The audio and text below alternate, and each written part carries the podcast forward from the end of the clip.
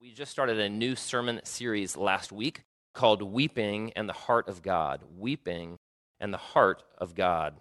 We see grieving throughout the pages of Scripture. If you've ever read the Bible before, you'll know that. You'll know it's everywhere. What's funny is when you're young, you might skip over it, but as you get older, those uh, passages about grieving become more and more meaningful. Jesus weeps, obviously. David weeps. Hagar and Hannah both weep. The Psalms even give our tears a particular place and voice in worship. It's written in to the way that we worship God. Often our tears are holy moments, right? Some of you know that. As a result, I wanted to look at several passages in Scripture where tears are a prominent feature of a particular story. And the question is what do those tears tell us about our humanity? What do those tears tell us about our divinity, the fact that we're created in the image of God?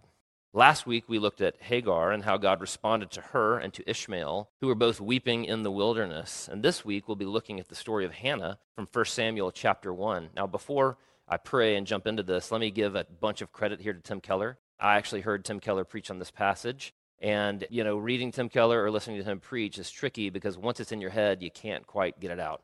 It's a little bit like eating Bojangles biscuits. Like once you've had a Bojangles biscuit, everything else kind of pales in comparison. Anyway, so before we jump in, let me take a moment and we'll pray. Father, thank you so much. I thank you that you gave us your word so that your word would be a light unto our path. Father, I thank you that you sent your son, Jesus, that Jesus would be the most accurate picture of you, so that when we look at Jesus, we know that we're looking at you, our Heavenly Father.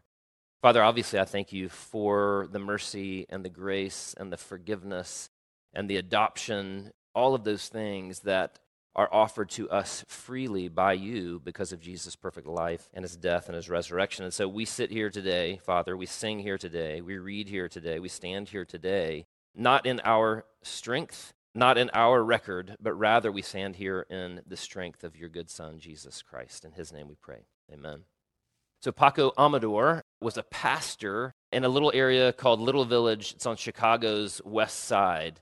Uh, he lived in a neighborhood and pastored in a neighborhood that was filled with gang violence. It was a regular part of the, the culture there.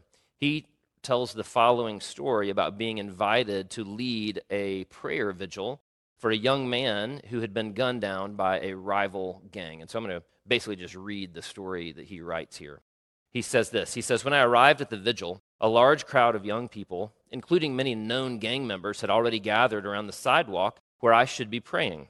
I wondered, what should I do? What should I say? I felt fearful and I felt inadequate. Yet I also knew that they had gathered for this prayer vigil. They'd come willingly. So amid my fears, I prayed silently Jesus, do what you want me to do here. As I looked at the crowd, I realized most of these scary looking gang members were just kids, mostly in their mid or late teens, with some in their 20s. I was old enough to be their father. They had surely been told repeatedly by authority figures how wrong their actions were and how foolish gang activity was. But as I looked at these hurting teenagers, I wondered, what would Jesus say to these young people? So I asked permission to speak from my heart. And then I said, Since most of you are half my age, I am the age of your fathers. Would you allow me to address you on behalf of your fathers? I know you've heard plenty of times that this back and forth violence in our neighborhood is complete nonsense. You've been told how destructive gang behavior is, but today, on behalf of your dads, I want to say to you what should have been said a long time ago. My son, my daughter, would you forgive me for not being there when you were little? Will you forgive me for not being there when you took your first steps? Will you forgive me for not being there to play catch with you when you were young? Will you forgive me for leaving you when you most needed me? As the words poured from my lips, I could not control myself. Tears ran freely down my cheeks. To my surprise, many of them started to weep with me. Something special happened in that moment. Following the gathering, they started to trust me, even though I had no credibility in their world. I hadn't shared their life, but I had shared their pain. Today we're going to read another story about sorrow and sadness and tears. And this story, like the one, the little one we just read, is also an invitation into and to share someone else's pain. In 1 Samuel chapter 1, we read the story of Hannah, and we're invited to feel her hurt, and we're invited to experience her tears. So follow along with me, if you will, 1 Samuel chapter 1, verses 1 through 20. There was a certain man in Ramathaim Zophim of the hill country of Ephraim, whose name was Elkanah, the son of Jeroham, son of Elihu, son of Tohu, son of Zuph, and Ephrathite. He had two wives. The name of one was Hannah, and the name of the other Peninnah. And Peninnah had children, but Hannah had no children. Now this man used to go up year by year from his city to worship and to sacrifice to the Lord of hosts at Shiloh, where the two sons of Eli, Hophni and Phinehas, were priests of the Lord. On the day when Elkanah sacrificed, he would give portions to Peninnah his wife and to all her sons and daughters. But to Hannah he gave a double portion because he loved her, though the Lord had closed her womb. And her rival used to provoke her grievously to irritate her, because the Lord had closed her womb. So it went on year by year. As often as she went up to the house of the Lord, she used to provoke her. Therefore Hannah wept and would not eat. And Elkanah, her husband, said to her, Hannah, why do you weep? And why do you not eat? And why is your heart sad? Am I not more to you than ten sons? After they had eaten and drunk in Shiloh, Hannah rose. Now Eli the priest was sitting on the seat beside the doorpost of the temple of the Lord. She was deeply distressed and prayed to the Lord and wept bitterly. And she vowed a vow that said, O Lord of hosts, if you will indeed look on the affliction of your servant and remember me and not forget your servant, but will give to your servant a son, then I will give him to the Lord all the days of his life, and no razor shall touch his head. That's a Nazarite vow. As she continued praying before the Lord, Eli observed her mouth. Hannah was speaking in her heart, only her lips moved, and her voice was not heard. Therefore Eli took her to be a drunken woman. And Eli said to her, How long will you go on being drunk? Put your wine away from you. Not his greatest moment as a pastor. Verse 15 But Hannah answered, No, my Lord. I'm a woman troubled in spirit. I've drunk neither wine nor strong drink, but I've been pouring out my soul before the Lord. Do not regard your servant as a worthless woman, for all along I've been speaking out of my great anxiety and vexation. Then Eli answered, Go in peace, and the God of Israel grant your petition that you've made to him. And she said, Let your servant find favor in your eyes. Then the woman went her way and ate, and her face was no longer sad. They rose early in the morning and worshipped before the Lord. Then they went back to their house at Ramah. And Elkanah knew Hannah his wife, and the Lord remembered her. And in due time, Hannah conceived and bore a son, and she called his name Samuel, for she said, I have asked for him from the Lord. Now, that's a long story. What should we see in this story? Though I am loath oftentimes to use alliteration, there was alliteration in this story today. And so there are three things we're looking at. The first is we see tears, Hannah's tears. We see her temptation, and then finally we see her triumph. So tears, temptation, and triumph. Let's read about Hannah's tears, verses 6, 7, and then 9 through 10. And her rival used to provoke her grievously to irritate her, because the Lord had closed her womb. So it went on year by year. As often as she went up to the house of the Lord, she used to provoke her. Therefore Hannah wept and would not eat. After they had eaten and drunk in Shiloh, Hannah rose. Now Eli the priest was sitting on the seat beside the doorpost of the temple. She was deeply distressed and prayed to the Lord and wept bitterly. There's lots and lots of tears there, and lots of ways in which the scripture communicates her tears. Some of you are sitting in this room this morning, and you need no introduction to Hannah's tears at all. Many of you have wrestled with the deep sadness of not being able to have children. Some of you have spent years hoping and praying and trying and giving up and then trying again and nothing. Intuitively and immediately, you can enter into Hannah's sorrow. It doesn't take you any effort whatsoever. Hannah's grief over being unable to bear children is massively complicated in this story by a couple of different factors. First of all, she's in a polygamous marriage. Every single place in Scripture where we read about polygamy, chaos and sadness and misery ensues. It's always a bad picture. The Bible goes out of its way not to excuse or to affirm polygamy, but rather to show its damaging impact on people's lives. In this case, Hannah and Peninnah are both married to Elkanah. That, in and of itself, would have been incredibly difficult. On top of that, however, Peninnah has many children, and Hannah has none. Verse 4 goes out of its way to overstate Peninnah's family situation, talking about all of her sons and daughters. In other words, the text goes out of its way to emphasize how many children she has. Just imagine how hard it must have been for Hannah to go to the temple with Peninnah while she is surrounded by her brood of all these children. Just imagine how hard it would have been for her to go to the well or go to the market again with this uh, woman and all of her children. Surely it would have been a daily reminder to Hannah of her inability to have her own children. And on top of that, Peninnah was not gracious and she was not kind to Hannah, but instead she was spiteful and she was cruel to her rival, which is likely a product of that polygamy. Listen again to verse 6 and 7. It says this And her rival used to provoke her grievously to irritate her because the Lord had closed her womb. So it went on year by year. As often as she went up to the house of the Lord, she used to provoke her. It's just brutal, right? Just imagine if Peninnah had had Instagram or Facebook. She was bullying her rival. Of course, the source of Hannah's sadness was ultimately her failure to live up to her culture's feminine ideal. Sort of, this is what femininity looks like in the ancient Near East, having lots of children. In the ancient Near East, having children was the most valuable thing, it was of the utmost value. Having children meant financial stability for the family, it was more workers. Having children meant having people to take care of you in your old age. If you're one of the Pierce children, it still means that, by the way, wherever you guys are. We tell them over and over again, you guys are our financial, I mean, our retirement policy. Anyway, having children meant contributing to the overall production and the protection of your tribe, your city, or your state. There was immense pressure on women to achieve a certain cultural ideal of femininity, and Hannah was distraught because she was painfully aware every single day that she didn't measure up. Now, let me pause here for just a moment. Let me speak primarily to women. Many of you in here this morning can identify with Hannah's inability to measure up to the culture's ideal of who you should be. Just let that sink in for a minute. And if you're honest with yourselves, then many of you feel crushed or at least controlled to some degree by that pressure.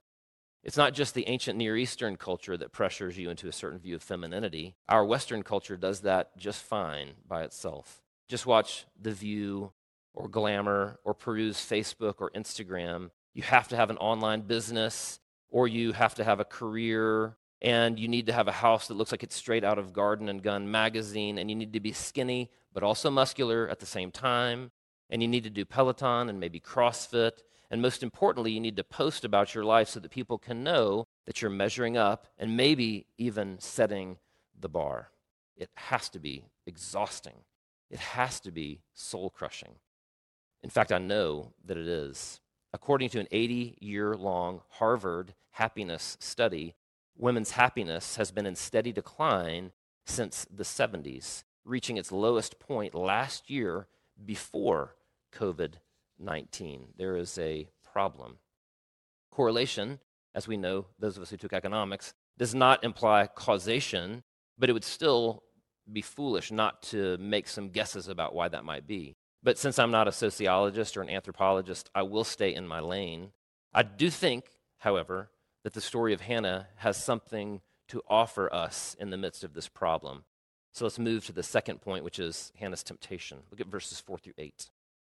On the day when Elkanah sacrificed, he would give portions to Peninnah his wife and to all her sons and daughters. But to Hannah he gave a double portion because he loved her, though the Lord had closed her womb. And her rival used to provoke her grievously to irritate her because the Lord had closed her womb. So it went on year by year. As often as she went up to the house of the Lord, she used to provoke her. Therefore Hannah wept and would not eat. And Elkanah, her husband, said to her, Hannah, why do you weep? And why do you not eat? And why is your heart sad? Am I not more to you than ten sons? Some of you already can kind of see where this is going. Let me go ahead and acknowledge that this is 100% Tim Keller territory. Remember, the definition of idolatry is finding our identity or our security and our happiness in something other than God.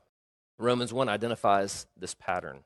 Our temptation is to try to find our ultimate satisfaction in the creation rather than in the Creator. We look for ultimate fulfillment in the blessings of God rather than in the God of the blessings. In this story, there's a temptation for Hannah to say, If only I could bear children, then, then I'd be happy. Then I'd be satisfied. If only I could bear children, then I'd be fulfilled. Then I'd be complete. There's a very clear temptation in this story. In other words, her temptation was to create an idol out of being a mother. That temptation, frankly, still exists 3,500 years later. Her other temptation actually comes from Elkanah, her husband. We read in verse 5 that Elkanah gave Hannah a double portion of what he gave Peninnah. In other words, he showed his favoritism of her because, as the text says, he loved her. There's something a little bit romantic and a little bit sweet about those sentences, those lines, unless, of course, you're Peninnah. Then in verse 8, Elkanah says to her, Hannah, why do you weep, and why do you not eat, and why is your heart sad? Am I not more to you than ten sons? So here's the second temptation. Surely Hannah was tempted to say to herself, Well, I may not be able to have children, but at least my husband loves me. And as Keller points out, if she had decided to make an idol out of Elkanah's love, just think how she could have weaponized that against Peninnah. Hannah could have said, Well, you may have children, but Elkanah gives me a double portion. Or she could have wounded Peninnah deeply, saying, You and I both know who he loves the most. Either way, her idolatry could have very quickly made her toxic and thus infused even more chaos into an already dysfunctional situation. In his book, Counterfeit Gods, Tim Keller uses the example uh, of a woman in a church that he pastored in Virginia who became a believer, and as a result, she began to understand her own idolatry. He says this woman realized that she had idolized men's acceptance of her. That was her ultimate good. That was the thing that would satisfy her, so she thought. She started going to see a counselor after she became a believer, and her counselor at the time helped her realize that she had built her entire identity on being attractive to men. But now, what was fascinating is that the counselor then made what sounded like a perfectly reasonable charge at least to her. The counselor said, What you need to overcome this idolatry of men is a career. Some of you guys have read this story before.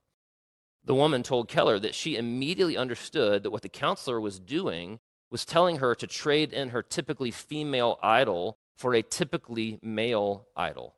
And in her newfound spiritual maturity, she realized that in the end, that either would ultimately enslave her and that only by finding her identity in God would she actually be set free to enjoy either a husband or a career. She understood her temptation.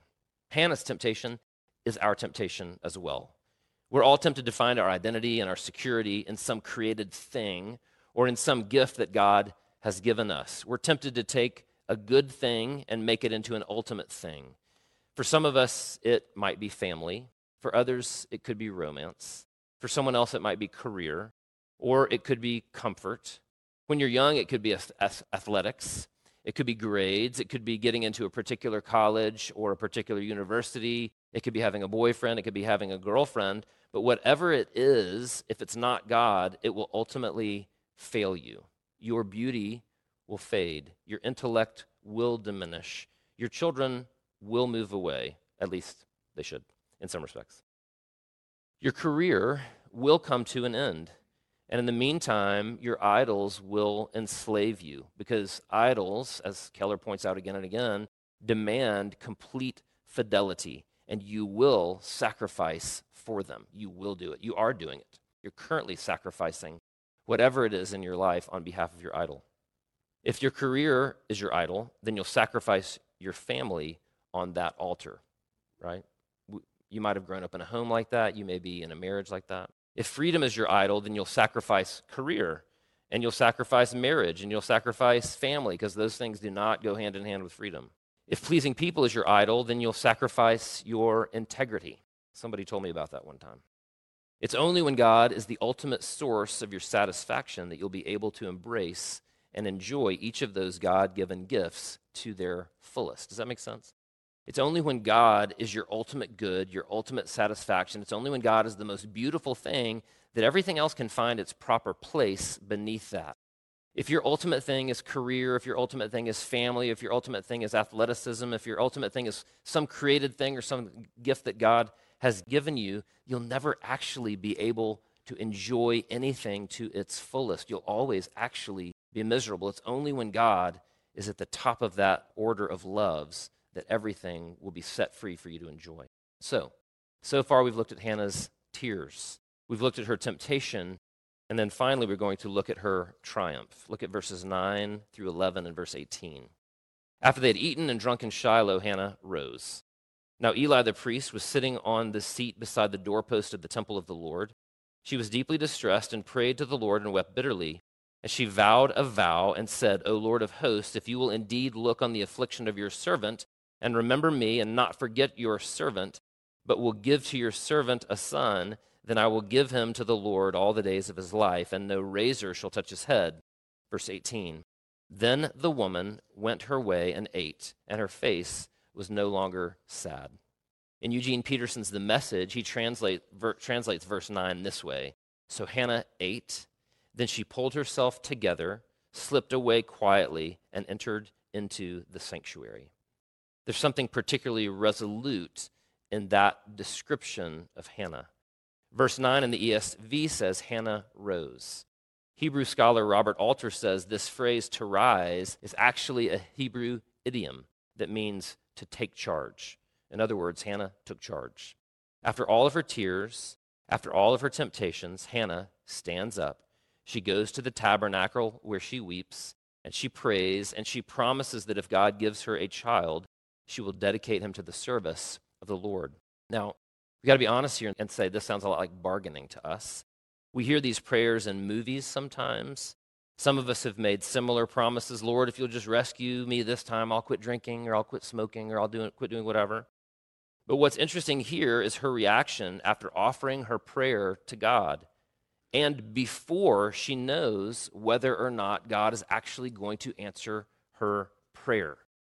Verse 18 says, Then the woman went her way and ate, and her face was no longer sad. So before God answered her prayer, her sadness melted away. Why? It would seem that Hannah was finally able to give over her desires to the Lord and to trust Him with the outcome. Let me just read that one more time. It would seem that Hannah was finally able to give her desires to the Lord and to trust Him with the outcome. Notice one more thing. Verse 18 doesn't call her Hannah. Rather, it says, Then the woman went her way, and her face was no longer sad. It's almost as if this message wasn't just for Hannah. Maybe it's for other people too. Of course, it is. This kind of response might sound too good to be true for some of us. It might sound overly simplistic to others. The reality is that we have to make a conscious effort throughout our lives to keep God as our ultimate good thing. Of course, there are people that have written about this over the years. There's a woman named Rosaria Butterfield who recently became a believer. And she says this about her idolatry. She says, One very difficult aspect of sin is that my sin never feels like sin to me. My sin feels like life to me, plain and simple. In other words, it feels great. My heart, she says, is an idol factory, and my mind is an excuse making factory. Hannah triumphed over her idol in the moment, but the reality is that she, like the rest of us, surely had to fight this battle over and over and over again. Sometimes we'll win that battle, and oftentimes we'll lose that battle. Our ultimate hope, however, is not found in our victory, but rather in Christ's victory for us, won on the cross. That's our hope. That's our victory. That's the message that Hannah's prayer hints at in verses 9 and 10 of chapter 2, which Amber read this morning. For not by might shall a man prevail. The adversaries of the Lord, sin, death, shall be broken to pieces. Against them he will thunder in heaven. The Lord will judge the ends of the earth. He will give his strength to his king and exalt the horn of his anointed. That's our hope. That's our strength. That's our security. That's our safety. When we can see Jesus as our ultimate thing, as the ultimate beautiful thing, then all of a sudden we're set free. And the amazing thing about set free is we're set free from performance. We don't have to be perfect, we don't have to get it right all the time. We just have to trust in our Savior, in our Messiah.